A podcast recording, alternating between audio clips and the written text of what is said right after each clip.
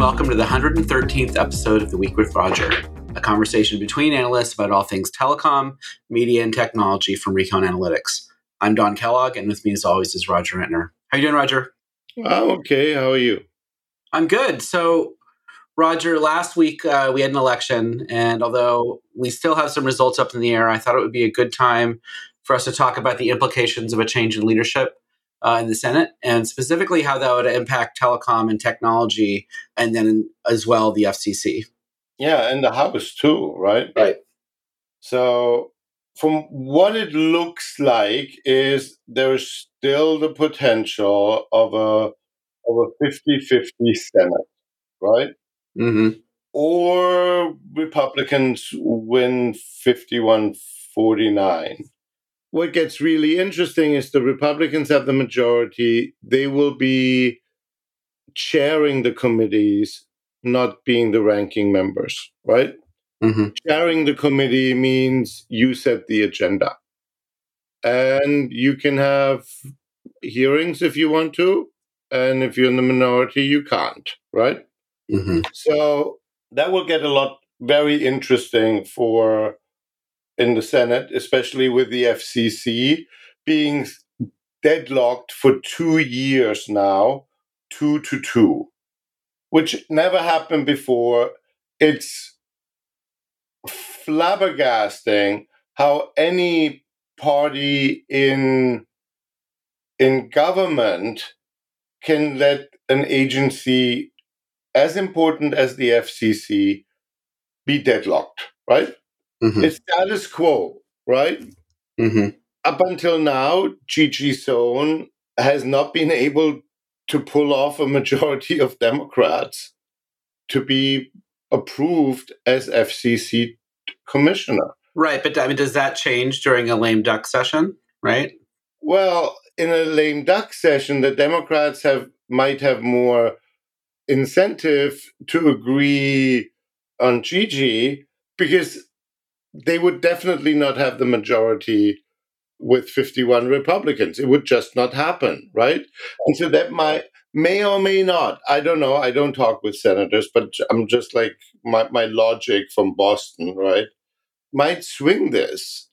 Otherwise, you know, the White House, if it wants to to not have a deadlocked FCC for four years, would have to have a candidate that's not only palatable to, to Democrats, but also palatable to Republicans and to a Republican committee chairman, right? Good luck. It, it would be a different person than Gigi, right? Mm-hmm. Mm-hmm. That would end Gigi. So Gigi, Gigi's window is closing in January if the Republicans have the majority. It, it's just amazing how how the White House and the Senate are at loggerhead and none of them will budge.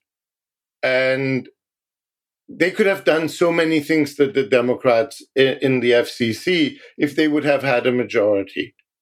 You know, and their their window of opportunity to push things through like net neutrality and other things that's on the, high on their agenda is just not happening with two to two, right? Mm-hmm. So, ironically, if the if the Democrats lose the Senate, then they may gain a majority at the FCC, is what you're saying. Yes, because otherwise they don't get the, the, the rules through. And although, although in fairness, that you're saying they could have had that majority this whole time along, they just have not got up, gotten off their their butts, right? They just put put ego before getting stuff done, right? Mm-hmm. The White House really wants to have Gigi. And despite her not being able to get a, a majority among Democratic senators in the Senate, right? And so mm-hmm. they're playing chicken with their own agenda. I'm not a fan of net neutrality, so in a way, I'm personally not heartbroken. But simply from a mechanics of of governance, right? Mm-hmm. You need to have your ducks in a row and get your agencies filled with your people. President Trump was already slow, but that's even slower. And you shouldn't be surprised if you that you don't get get voted for if you don't li- deliver on your agenda and some of the stuff is them, them simply not getting it done you know they stand in their own way. They can't even blame the republicans for it. Right? Yeah i mean the senate is so old how many of those folks actually even use the internet to begin with? But different story. Uh, the fcc exists since 1934 right? So and it looks like very much the Republicans will have a majority in the House. So they will launch tons of investigations and special committees. Section 230 will be one of their favorite things, where they will decry that big tech is disadvantaging them because they get censored by by by platforms, right? Right, but the thing about Section 230 that I've always found really confusing about the the Republican position on this is that if you eliminate Section 230, then then you increase litigation around uh, yes. uh, moderation and things like that, and yes. it will increase the effect of, of censorship because every platform yes. would rather censor and not be sued than be sued into oblivion. Yes, I have a, a fundamental problem with that policy position it's a political argument. It's not a a real argument because if they actually take away Section 230 and the and the immunity for the platform, then the platform will censor a lot more. Everything, yeah, why not? Everything. It will be very interesting because on which basis will they then force them not to censor? Because companies the Republicans have been very good in ensuring that companies are viewed as people that have freedom of speech protection by by the Supreme Court, right? Well, well, freedom of speech protection is it says the government can't stop you from saying something, right? It says nothing about private companies stopping you. Exactly. So he now they, but it's not about now the government wants to force a private company to say or not say something that the government wants. There's nothing, the, the only way they could do this is then to regulate, which the Republicans don't want, to regulate these platforms as common carriers or basically like telcos, right? Like tel, like wireline. What what they want to do with wireline telcos, which is like the antithesis what they want to do on on on on the telco side. So it becomes like uh, intellectually very incoherent, right? Mm-hmm. Mm-hmm. So we'll see some back and forth on Section 230, but I think I think both of our view is that that that that is not a kind of productive end game, right, from a Republican policy perspective we will see so much rhetoric about it. Both sides will beat on the on the social media platforms, who themselves have become involved in cognitive dissonance. You know, if you take Twitter, in April, when Elon Musk didn't own Twitter, he said that in order to increase trust in in Twitter, it has to be politically neutral. Then he buys it and he says, oh, people should vote for Republicans. Oh, really? You know? Yeah. Eh.